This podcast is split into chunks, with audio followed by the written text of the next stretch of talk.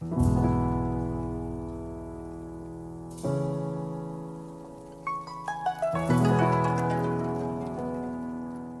迎收听四零四声音面包，我是四零四，微信搜索四零四声音面包即可关注我的公众号，荔枝频道 FM 幺八幺五八五三，你来了，真好。夜上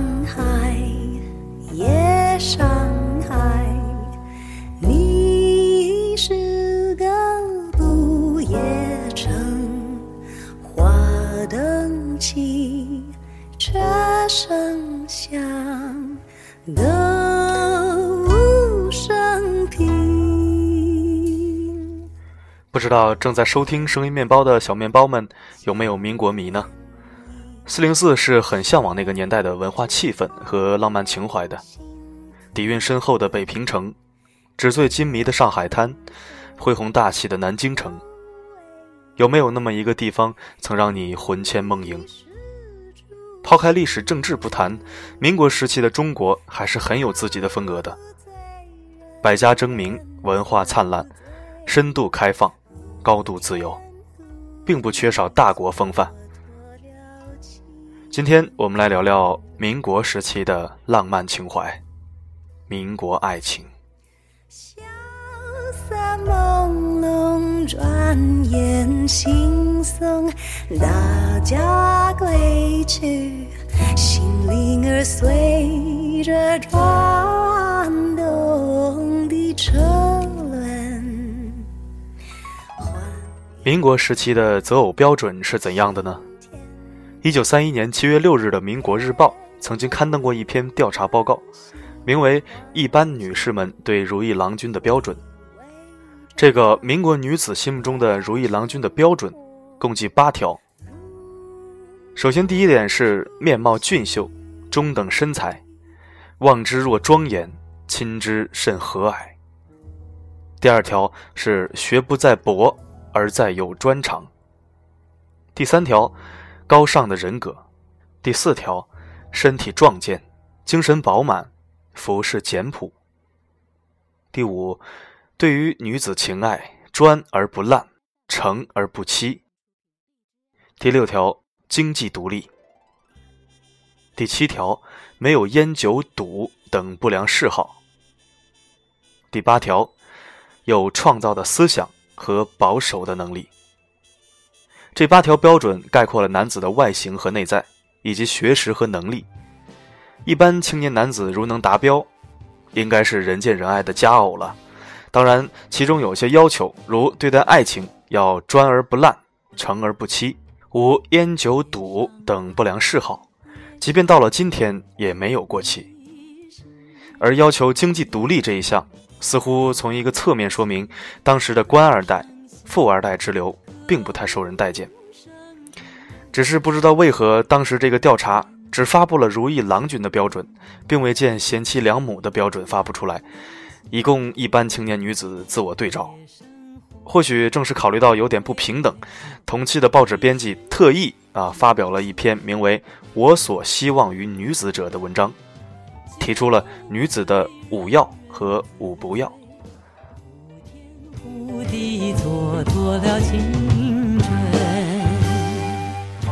五要是：一要有健康的嗜好，二要有眼光和学识，三要有缜密周到的心思，四要有感情、有素养，五要有治家的能力。五不要是：一呃不要眼光势利，二不要自我意识太强，三不要太无主见，四不要见人羞怯，五不要态度轻浮。这是民国的择偶标准，其实放到我们现今来讲的话，还是民国这种择偶标准是比较健康、比较合适的、比较合理的。我们现在呢，很很多人哈，当然不是所有的女孩子啊，有一部分吧，就是觉得得有房子、得有车啊，不管你这房子是车子是你父母买的还是你自己自己赚的啊，你得有啊。所谓的经济独立，其实真正真正的这种比较缜密的要求，还是在民国。所以说，民国的男性和女性，呃，放在今天依然是非常高冷啊，有逼格的。所以说，我们要多去，呃，了解在八十多年前我们民国时期是什么样子的啊！不要总是看着现在，那个时候的人是非常有情怀的，也非常有自己的底线和原则的。那么在民国的话呢，呃，民国的征婚，那可以用六个字来代替，或者是来概括，就是说大胆爱，任性说，憧憬爱情，古今皆同。宋代大词人辛弃疾写下“众里寻他千百度，蓦然回首，那人却在灯火阑珊处。”这个时候呢，正值元宵关灯节，人来人往，但辛先生眼里只有远处的那个他。近千年以后，遥相呼应的梁启超也说：“自怜幽独，伤心人别有怀抱，可谓深得其意。”其实，二位的隔空叹息，既不空前，也不绝后。《诗经》中的《汉广》描写一位老兄发现汉有游女，却不可求思，所以只能傻呵呵地亮几句嗓子啊，来表达自己心里的愁闷。而到了民国那会儿，帝制废除，思想解放，以前示爱时的欲说还休，早随着时代的发展变得踪迹难寻。单身男女们纷纷通过征婚的方式去追求个人姻缘。这也正符合了时下流行的那句口号：“如果爱，请大声说出来。”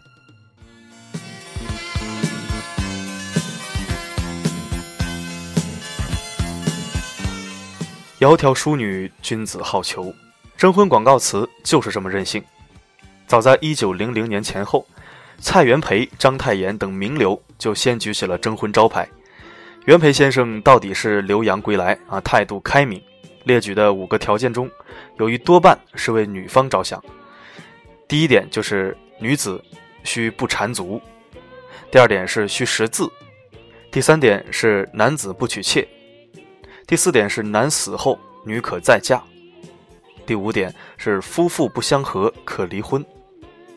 相比之下，太炎先生的征婚条件还保留了旧文人的一些情调，比如女方应该是一个大家闺秀。能写小文章的啊，最重要的呢，这个姑娘需有服从性质啊，就是服从性质，寥寥数语，要求着实不低。但两位都是成名的大人物，有提条件的资本，应者如云，自不在话下。最后当然也找到了心目中的如意伴侣。说到普通人的征婚呢，那真是千奇百怪啊，内容各异的。一九三零年第一期的《青天会刊》上，收录了一位男子的征婚启事。现年二十四岁的某君，准备去欧美国家考察学习。离开之前，想找一位女伴。倘若女方也有意出国，某君愿意出资赞助。如果不愿意，那待他回来之后，二人结婚也可。某君共提了六项条件，比如年龄应在十七岁至二十岁之间，身家清白，初中毕业及以上。他有个括弧啊，大学生更好，要求还蛮高的啊。性情温和啊，思想活泼，还特意指出了对女方身体的期待，胸部未曾压束者。如果对方也看过张晋生的信史啊，那也就再好不过了。有符合条件且欲联系者，可写信前来，并附上一张照片。某君最后保证，不和原信寄还，绝对代守秘密。啊，非常有操守啊，非常有底线的一个某君。无独有偶，该刊物还登载了一位静娜女士的文章，好像是对某君征婚广告的回应。静娜说，自己年方十九，性格腼腆，走在大街上看到贼眉鼠目的男士，往往会忐忑不安，面红耳赤。对于某君提到的《姓史》一书，静娜说曾经也看过，但并不很喜欢。因为作者过于站在男人私利的角度看问题，不知道某君看了上述回应又有什么感觉呢？青天会刊没有继续登载，也就无从得知了。相比静娜，一位署名“胖的浓”的女孩子所写征婚广告更加别开生面，单看此一笔名就知道这是一位胖姑娘。胖的农说自己除了有些胖，性格方面则很温和。上小学堂的时候，有一个男同学，人很伶俐，很柔和，又很美丽，人互相爱慕，如胶似漆。后来，男方托校长前来求亲，不料胖的农之父看到男孩后极力反对，对女儿讲出了理由：“你身子已经太胖，性情又如此柔和，若再配上肥的他，将来生的儿子岂不像胖冬瓜一样？你的性已太和，又配他的柔，将来岂不要软在一堆，变作棉花团吗？”无奈之下，胖的农。只好遵命分手，并发出征婚广告。用他的话就是：“能够有一个瘦弱身体、暴烈性的男性来破我的寂寞吗？”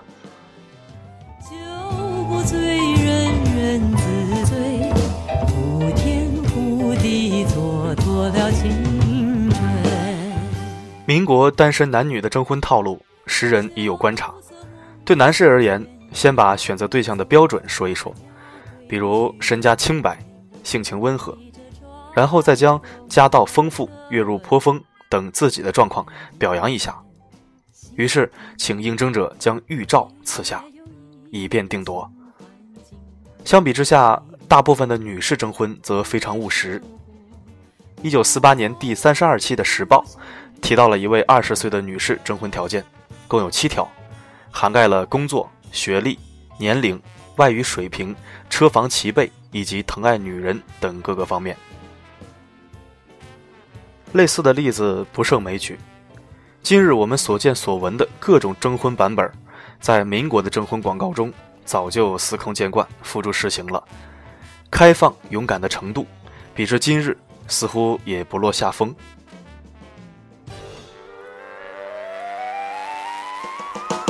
夜上海。夜上海，求之不得，寤寐思服。说一说尴尬有趣、响应征婚的那些糟心事儿。姜太公钓鱼，愿者上钩。既然有人主动抛出了橄榄枝，也就少不了积极响应之事。单身男女们在这方面还是很主动的，毕竟嘛，你情我愿的事儿，何乐而不为呢？征婚者一般会在广告最后留下通讯地址。以便有意者直接联络，或委托报社代为处理。以后两人怎么发展，则凭着缘分造化，暗中私下进行。但也有一些愿意分享心得的人，借着媒体平台继续公之于众。那些尴尬有趣的糟心事儿，也就人尽皆知了。一位署名孟小楠的兄弟，看到《青天小报》上啊登载了青青楚女士的征婚广告。心痒难耐，跃跃欲试。后来鼓足勇气，干脆以登报的方式直接应征。他先是佩服这位女士能够想出在彩票上加播广告的方式来公开自己的脱单愿望，并继续说：“我可是中过荷兰彩票大奖的人，运气着实不赖。”当然，也借此暗示自己经济条件还可以。郁闷的是，自行车老早已有，不过要遇人作伴。单身的人存钱再多又如何呢？所以真诚希望和该女生成为朋友，进而发展成为恋人。到那时，卿卿我我，逛逛自行车，用真正的爱情来交换我们的爱。这是这位男士啊表达的话语。上世纪三十年代的中国，有辆自行车却已条件不错，难怪梦想男会屡次提及。只不过该女士的真意乃是发售彩票。征婚的事也就不了了之了，再无下文。当然，遇到一些通过间接方式征婚的人，报纸编辑们还会化身为情感理疗师，或者说感情理疗师，当面进行回应。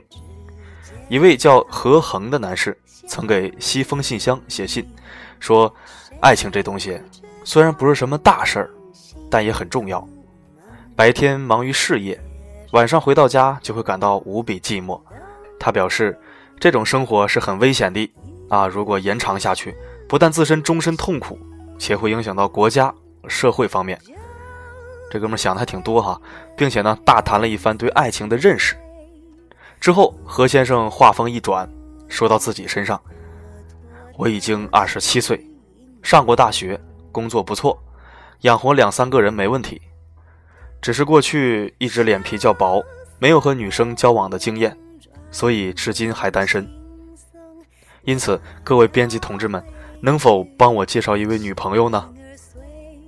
进而列出了心仪女生的各项条件，包括年龄、样貌、品德、思想、工作等方面。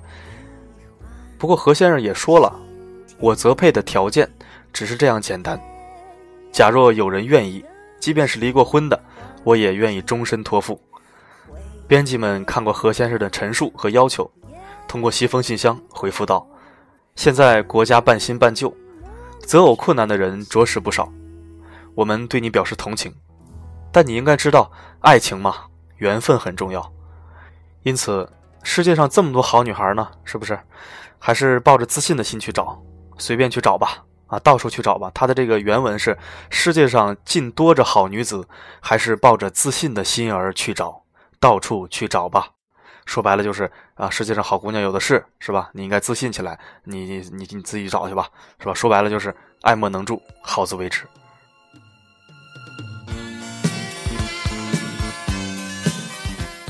帮不上忙倒也无妨，西风信箱至少给读者提供了一个抒发感情的平台。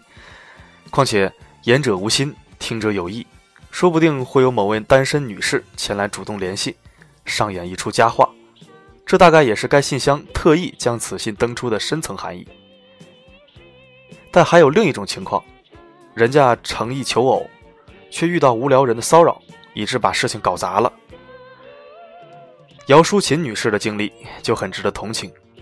作为上过学的新式人物，姚女士反对包办婚姻，所以发布广告来征婚。当然，她的条件有点高，加起来开列了十余项。啊！广告刚出，有一位叫合格的我的老兄，就曾善意提醒说：“现在坏男人很多，姚女士最好多个心眼儿，不要上了他们的当。”果不其然，有一位男子直接把信寄到了姚家，亵玩不堪的新闻被姚女士的老叔父看个正着，气得大骂：“岂有此理！”姚女士的母亲听说后也大为光火，没有了以往的好脸色。对姚女士的限制自此倍加严格，姚女士没办法，只得忍气吞声。姻缘未成，闹剧先行，这大概是姚女士始料未及的事儿了。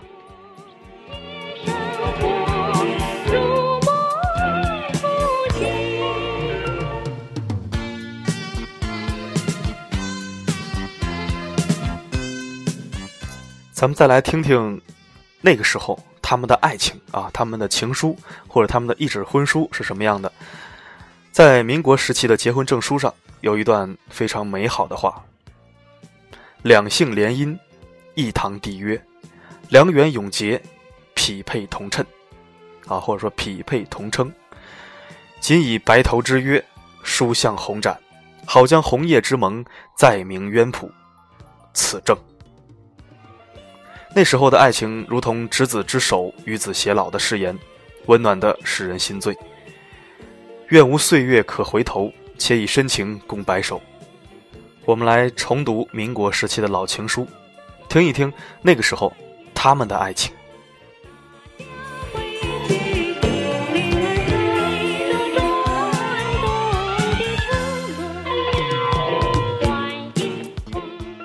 我走过很多地方的路。行过许多地方的桥，喝过很多地方的酒，却只爱过一个正当最好年龄的人。这段话是沈从文给张兆和写的。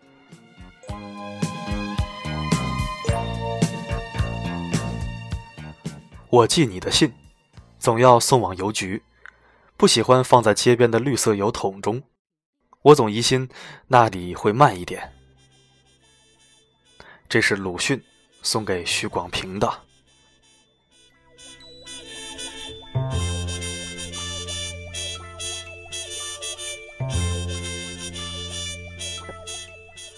妹妹，你的信我都好好收起，注明号码，哪封是哪天发的，哪天到，我都写得明明白白，好带回家去。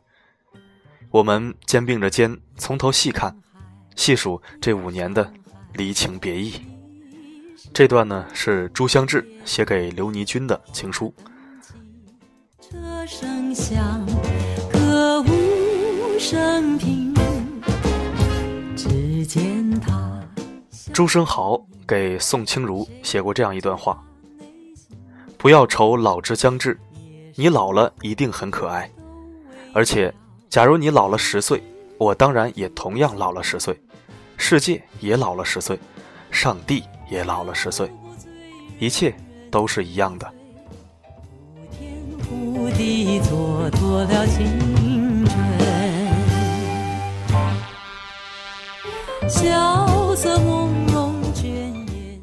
丁玲写给胡也频的一句话：“有你一切都好，有你爱我，我真幸福。我会写文章的，而且我决定安心等到暑假再和你相聚，照我们的计划去做，而且也决心，也宣誓以后不再离开了。”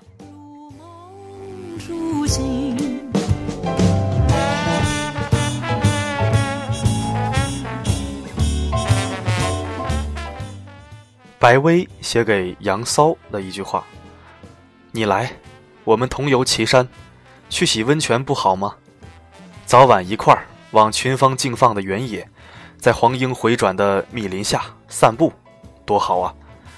无论如何，请来吧，我在等你。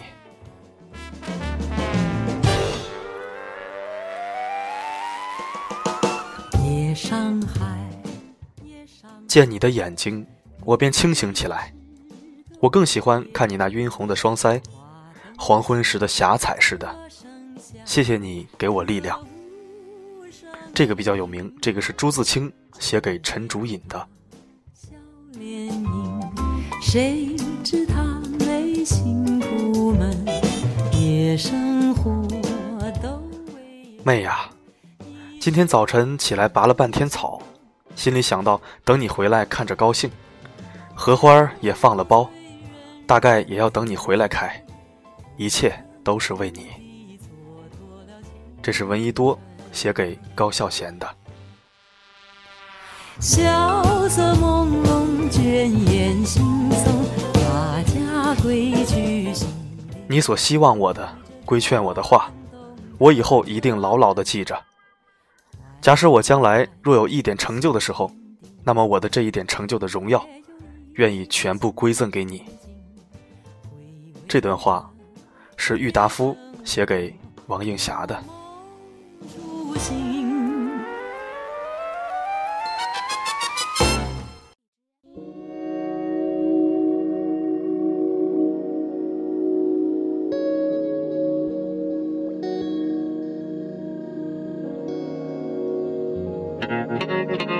Thank you.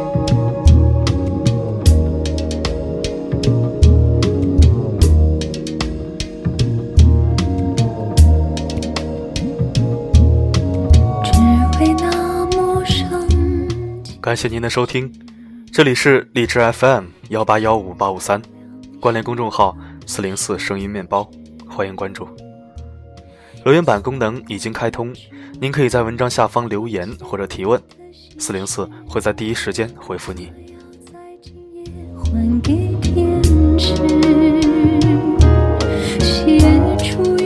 在这里可以为您治愈心情，也可以为您治愈灵魂。我的声音能否让你享受片刻安宁？我是四零四 not found，我只想用我的声音润泽你的耳朵。相信真有感情这回事。哦，怀念太奢侈。